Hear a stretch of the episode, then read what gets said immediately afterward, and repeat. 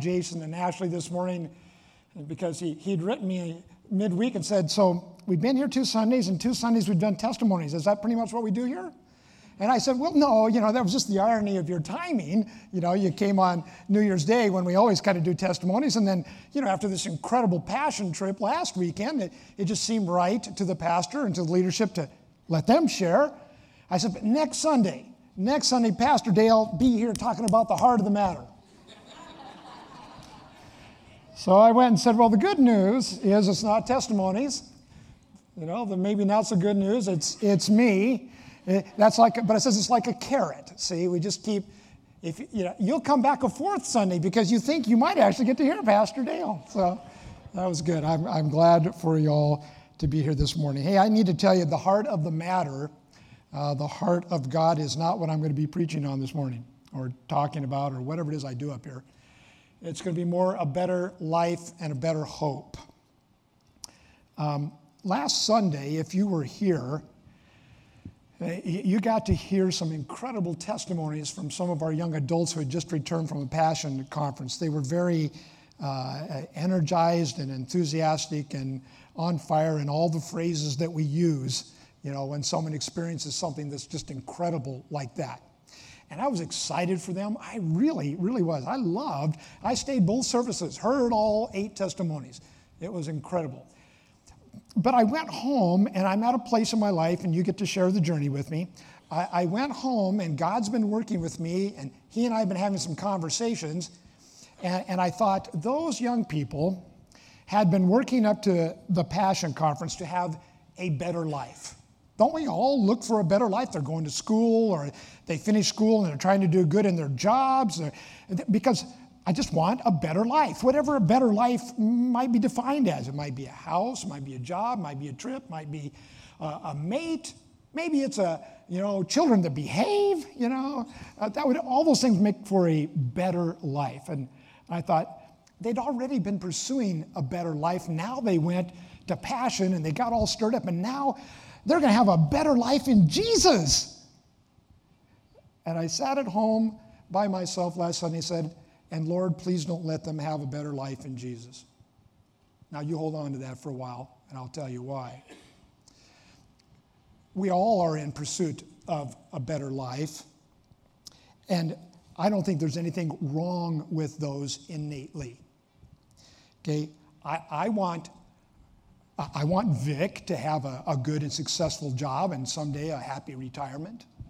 Okay? Uh, yes. I want Shelly to stay healthy so she can enjoy that awesome retirement with Vic. Okay? Uh, I want so much for you that, that, that, your life be better. I want young people that come on Sunday evenings. I want them to, to just be uh, excited about Jesus and discover Jesus. And, and I want the children that are back there to have an, an incredible time this morning singing and learning about. I want that. I want a good life for you. And, and I think God wants that. I want a good life for me. I think to some degree God wants that. I, the challenge for me and what I've been wrestling with is that, that when I when I am determined to make life work, here, here, when I am determined to make life work, I'm probably going to be miserable pursuing the better life, even the better Christian life, whatever. I just want to be a good Christian. I have no idea what that phrase means, okay? Um, but so I, I, want to share with you this morning that I, I think that sometimes you and I, as believers even, fall subject to the error of, of, uh, of, of, this belief. Okay? Um, it's an assumption I think we live by that you're probably not even aware necessarily that you live by. But here it is. Okay? If I just do A, however many A's there may be, if I just do A, I'll get B. See how simple that was? Okay. If I just do A, I'm virtually guaranteed to get B. Wow, that's great. Okay. And, and so we apply it to here. If I just go to school and I get a job and I work more than everybody else, then I'll be able to afford a big house. And wouldn't it be great if life really worked out that way in all the arenas of life? You know, if I if I just don't eat too much salt and I don't eat too much fat and I don't eat gluten and I don't eat, okay, uh, then I'll live to be as old as Vic.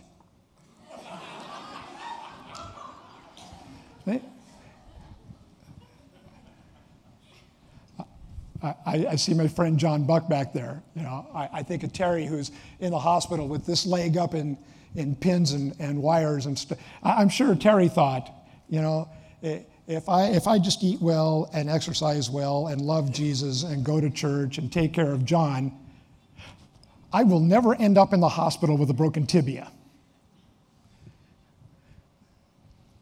The pins in, the pins in Terry's leg, just by the way, this is no value at all to you, okay? But the pins in Terry's leg each cost $256 a piece. Isn't that right, John? 286, 286 a piece. Okay? John says to the doctor, so when you take those pins out of her leg, do you put them in the autoclave so they can be used again? And the doctor said, no. John says, then I want them in a bag. I paid for them, I want them. You go, John. Okay. But if I just do this, then I'll be guaranteed that. And so we, we spend a lot of our times doing things in pursuit of and hoping that I get my B. Does life work out that way? Not at all. Not at all. Life is full of I do A, A, A, A, A. I go to school, I get the job, I work harder than everybody else, I work extra hours, and, and Tom Denton gets the promotion. And I can't afford my house. Because that's the reality, right? I'm a high school girl. I put on my face. I dress nice. I smile a lot. I'm going to get the captain of the football team. No, doesn't usually work out that way. Sometimes, but not always. But we find ourselves thinking that we even do it in the spiritual realm sometimes. I want to be more spiritual. Okay, goal, spiritual um, steps. Mm, let's see, uh, quiet time, read my Bible. Then and if I do all these things, well, then I'm going to I'm going to feel and be more spiritual. How's that been working for you? Not so good for me over the last 65 years. Eh, I, I, have a crisis with my daughter. I would really, I just wanted so much to resolve. What, what can I do? Oh, I can, I can, uh, I can research a good counselor. I can get her into counseling. I can have people pray for her, and then she's going to come out great. No, not necessarily and I'm going to overcome my sexual addiction. I, I, that's what I'm going to do. I'm going to get into a group, a recovery group of men who are going to hold me accountable and, and, and encourage me, and I'm going to read the scripture. And I, wow, and you know what? I, I, I've actually, you know, addiction is not, sexual addiction is not such a big deal in my life. Well, see, that, it did work out that time. None of that is good. None of that is good. Now, where did we ever get the idea it was going to work that way? Oh, from God. Deuteronomy 29 9.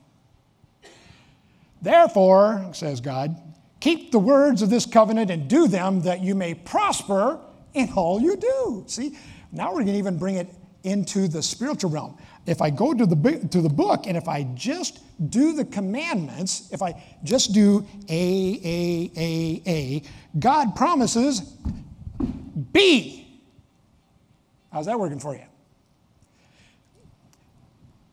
That was the Old Testament way. That was the belief they, they worked under, okay? Uh, and it was incredible. If I, it was, if I just do, then God will bless. You got to skip down a verse or two, and it says, and if you don't do, I'm going to smash you. Uh, we don't want to talk about that one. We'll talk about this one. If I do, do, do, everything in my life will prosper and it will be good. On the basis of that, we believe, sometimes we believe that there are some A's to be done to get to a B. I, when I got the call this morning, you know, to, to preach, I said, aha, there are some A's to be done in order to get the B. What's the B? The B is a message that that meets some needs, perhaps even inspires you, uh, challenges someone to come to a relationship with Jesus. That's the B. I got to do the A's. think, think, think, prep, prep, read, read, read. And surely, the exciting thing about that is that I don't have time to do a whole lot of A's. Man, you got to look at the mess of these notes to get there. But I'm still, my first thought was, I need a B. I need to accomplish a B here.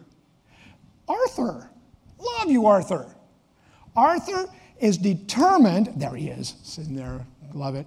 Arthur is determined to have the most, his, what's his B? His B is that when you came this morning for worship, you got inspired and led to the throne of God, and all of who you are was singing. That's why he says, Let's just, your voices, I don't want to hear the instruments because he wants to see if his B is coming out good. No, Arthur's too, too good to do. But, and so Arthur spends a lot of time thinking about what are all the A's I need to do to get the best worship. I need to pick out certain people. We need to pick certain songs. We need to blend them together. We need to practice, and then we'll get, and that's good. I think God likes that. Okay. But it has, it may not be good for Arthur to do that. He'll do the same thing in youth. He, he, wants to, he wants those young people to learn about Jesus, to live committed lives, and so he's going to get the best people he can get. He's going to look at curriculums. He's going to line up music again. He's going to prepare messages eh, to get a B. And maybe he'll get some of those, and maybe he won't. Sometimes it works, sometimes it doesn't.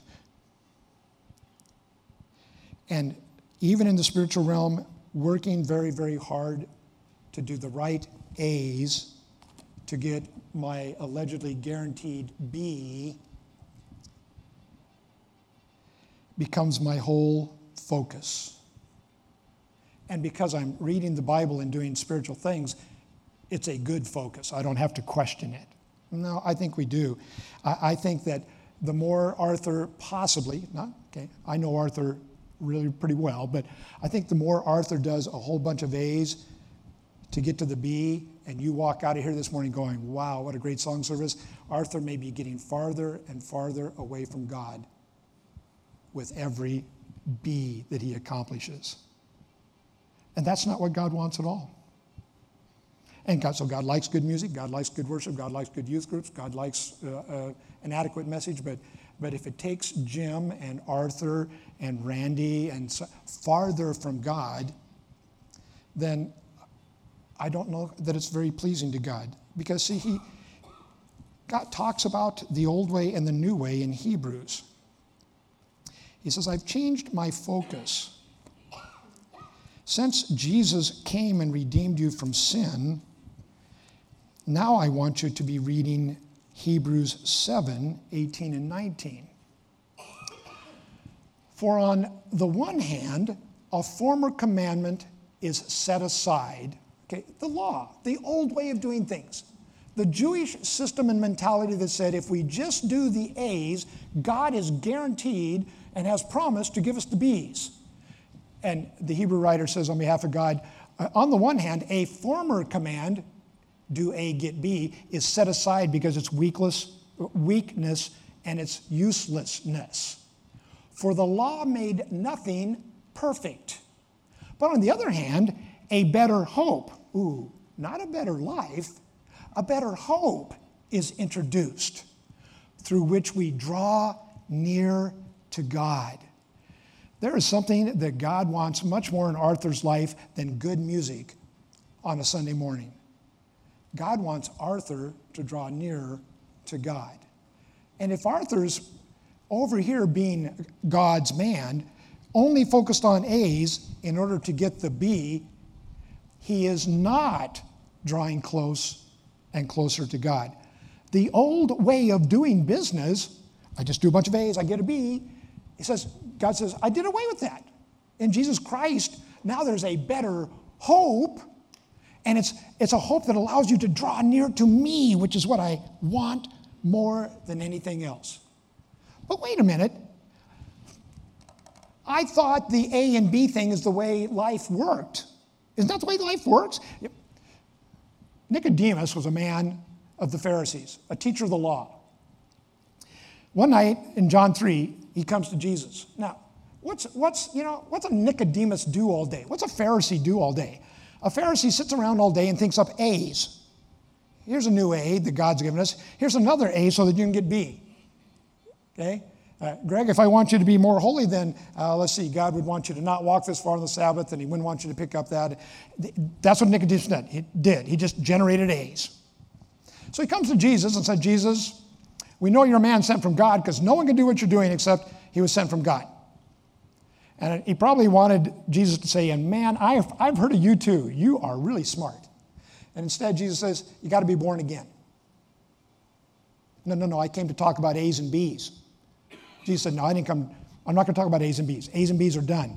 You must be born again. It's the initiative of the Father, it's the pain of the Father, it's the work of the Father. It has nothing to do with you. But, but I live on A's and B's. Yeah. You must be born again, or you'll never see the kingdom of God. Uh oh. Things radically changed at, at that moment in our journey. And yeah, we may look at our experiences of life and say, well, if I do A, I get B.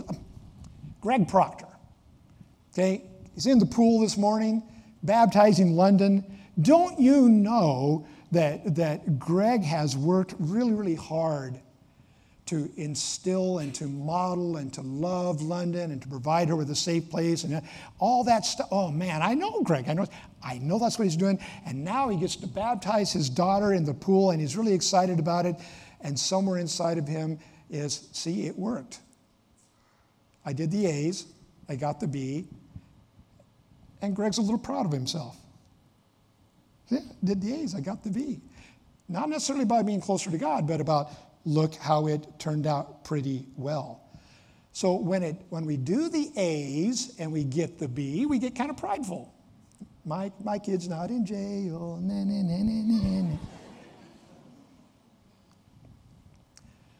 I've got a retirement from the Navy. I've got a good job. I've actually got money in savings. That's because I tithe. I've tithed all my life. I did all the A's. God's given me the B's. Mm, well, maybe. Okay, so what happens when the law doesn't work? What happens when I do all the A's and I don't get the B's? Well, then I go back and think, I must not have followed it well. I must not have done the right A's. Or I need to do the A's harder. Or I, I. So first we go back and say, I need to work more. I need to to make this life work, I need to do, I'm not feeling very spiritual. I needed to sign up for three more Bible studies. So sometimes we say, well, I didn't do all the right A's or I need to do these A's harder. Sometimes we step back and say, I, I did all the A's. Apparently, I'm not worth getting the B. I've done them for God, but there's something about who I am that means I don't get the B. Or just, what's the matter with you, God? I did all the A's and you're not to be trusted. It's sometimes what we experience. Shh, we wouldn't say it out loud, but it's what we experience in our lives. I work at Journey Ministries. I listen to people talk all day long about things that they would like to be better. I would like a better marriage. I would like better children. I would like, I would like, I would like. And they come hoping that I'm going to give them a bunch of A's spiritual A's, of course, okay, that they can go do in order to get the B in their, in their lives. But they're not even aware that they're doing that, that they're pursuing a better life in and of their own strength, all but taking God onto the end of it. A woman who comes because her husband committed adultery and has divorced her would sit in my office and say, What what did I do wrong? What's wrong with me? I must not have done the A's right because look at the B that resulted.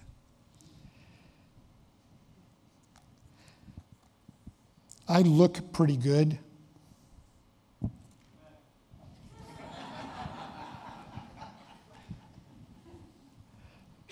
My Medicare card goes into effect in three weeks. Bonus. You know, I look pretty good for a man of my age, and of course, I'm highly spiritual because I'm a pastor. I work in the children's ministry, I do a counseling ministry. I've been married 45 years. I have two beautiful children. I am a shiny, bright red apple.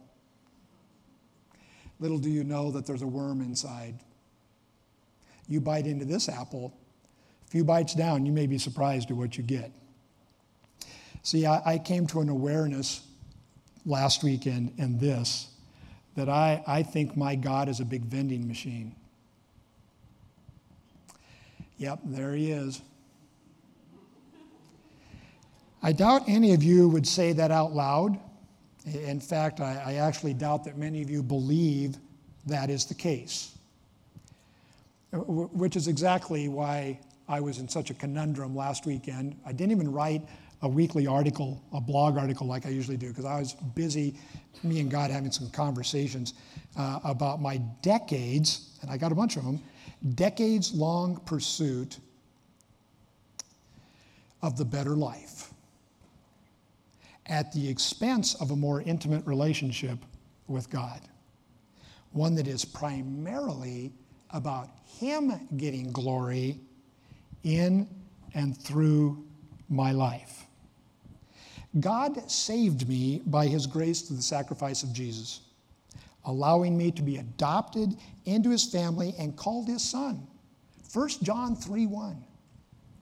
See what kind of love the Father has given to Jim that he should be called a child of God, and so Jim is. Ah.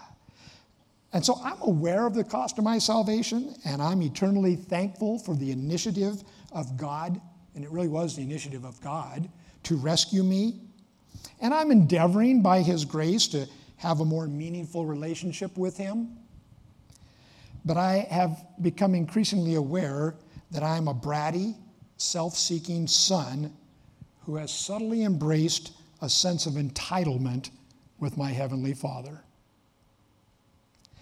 forgetting that there is absolutely nothing in or about me that warranted his mercy, I realized that in my inmost being, I think, and I've thought for a long time, that he owes me because I'm his adopted son. So I come to God, back to my vending machine there, please. I come to God, my ultimate vending machine, and I drop in four quarters. Kink, I go to church. Kink, I help in children's ministry. Kink, I lead a small group. Kink, I give regularly. And then I wait for the can of blessing to drop into the bin. See me? Kink, kink, kink, kink, kink. And sometimes a can comes out, and sometimes a can doesn't come out. And I go, well, wait a minute, God. Four quarters. I put in the four quarters. Where's my can of blessing? Oh, I bet the price went up. Okay, pull out another quarter. I, I preached the sermon this morning in Dale's absence. Okay, now the can of blessing will come out. And the can of blessing sometimes comes out, and sometimes it doesn't, but that's not important. What is important is that I've got this mentality that says that blessings should be because I do. And God says, nope, not always necessarily going to be that way because if you just kept dropping in quarters and I kept dropping out blessings, you would think that was all about you. And you wouldn't need anything to do with me. Blessings, you know, Jim, what are you talking about? I said, well, here's what I'm talking about. I, I I would like blessings in my life. I had a B this morning when Pastor called me. Here's the B. I'm going to have to work, I want to work really, really hard, really, really quickly, using all the stuff that God's given me. And I want to, I want to share a message that afterwards people come up and say, that was a great message. See, I already know what my B is. My B is I would sure like to be recognized. Little, little pat on the back would be good. Okay? Uh, that's my B. And so when the call came at 6:30, I was diligently going A A A A A A A A marking marking reprint mark mark A A A. And God said, "What are you doing, Jim?" What have you and I been doing for the last two weekends that you forgot to just sit down and say, Why are you letting this happen in my life? Oh, because you would like me to actually sit down with you for a while. but what if I don't have time to get the A's all done? I won't get the B. And he says, I don't care if you get the B. I would rather sit with you for a while. You know, there are a lot of blessings in my life. Uh, blessings from him show up regularly, but you know, again, sitting in retroflect, ret, ret, reflection, I subconsciously attribute that to my four quarters, not his ongoing grace and his desire to bring glory to himself. And if the expected can of blessing does not show up, I either put in more quarters, I must try harder, or I walk away confused. What does he want? Or I kick and rock the machine until I get my can of blessing. Because I can see it and I deserve it. I put it. And I rock God. Many years ago,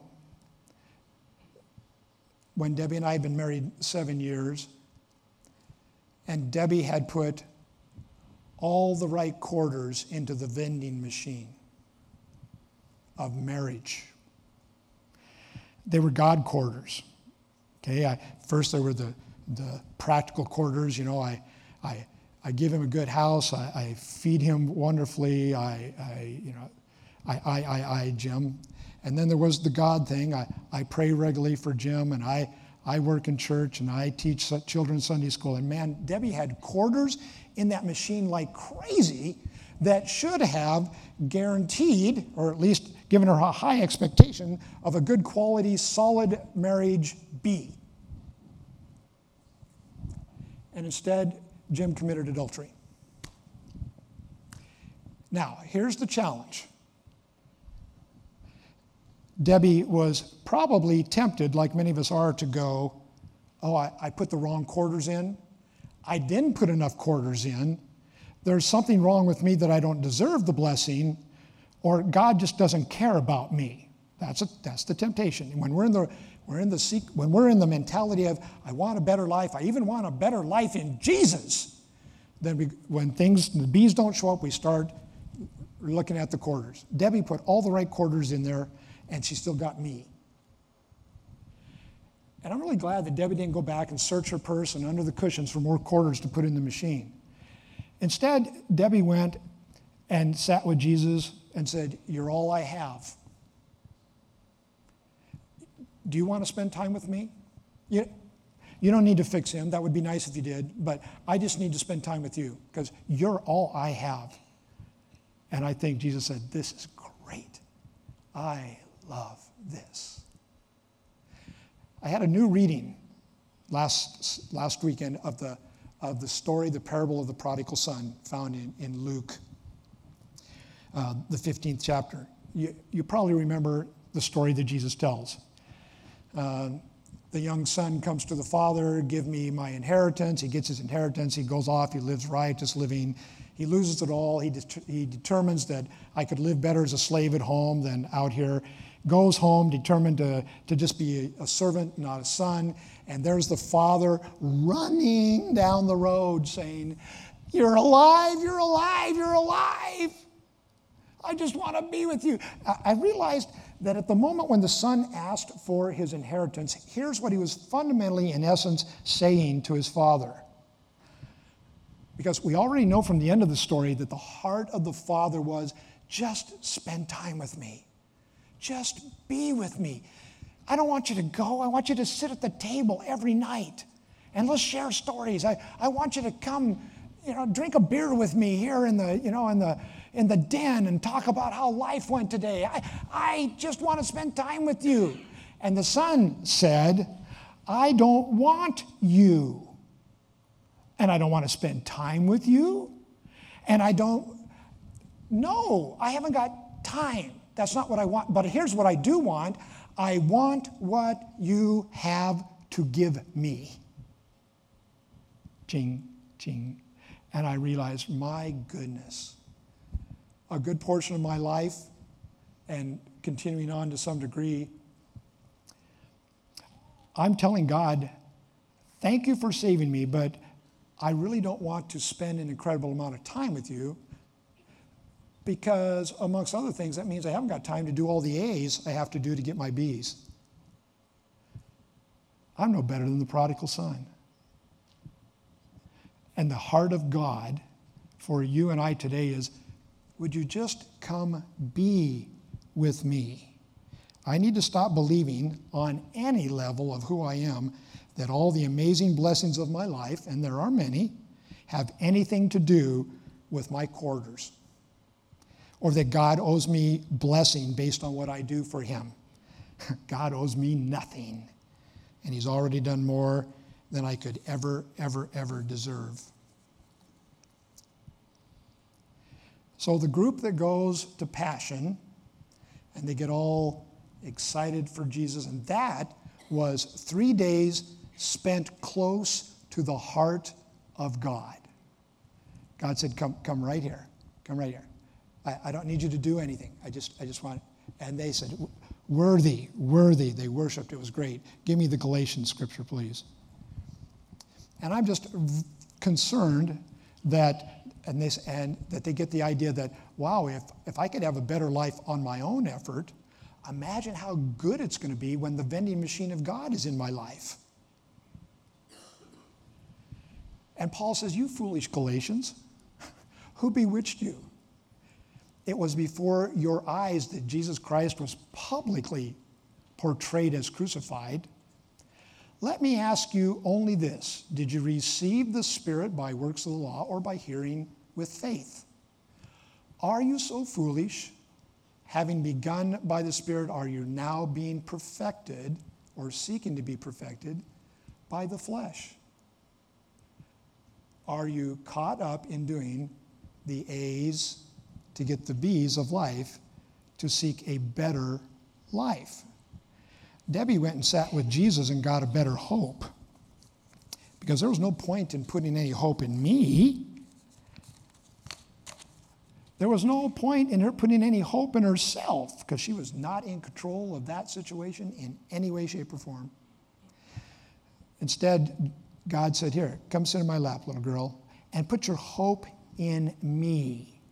And it was the better hope of a relationship with God that allowed some really good blessings to occur in her life and in my life. Is the pressure getting to you? Do you try to make everything work only to find that your best efforts are largely ineffective? We as Christians have unknowingly embraced two errors that following the rules guarantees a good life, and that God is important because he dispenses blessings. And when God's blessings seem to taper off and when life doesn't work out, well, we, we tend to take it upon ourselves to make it work. And that creates a pressure that God never intended for our lives. God does not guarantee ease or convenience or even a good outcome as a result of your obedience but he does promise himself, no matter what the circumstance of life.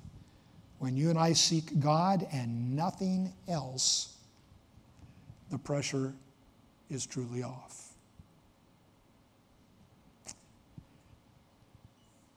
Let's pray. God, I have no idea what you're going to do with that. It's so ironic sometimes, at least in my journey with you, that you, you often have me or give me opportunity to share a message that is one I need to hear. It's one that I need to say out loud so that it becomes more concrete. It's one that I need to speak in a public domain so that someone like Randy Hepner or Jerry Sharpless or John Malloy come alongside me and say, Brother Jim, boy, you're involved in lots of good stuff going on. Good things happening there. You seem to be effective here. God seems to be blessing you there.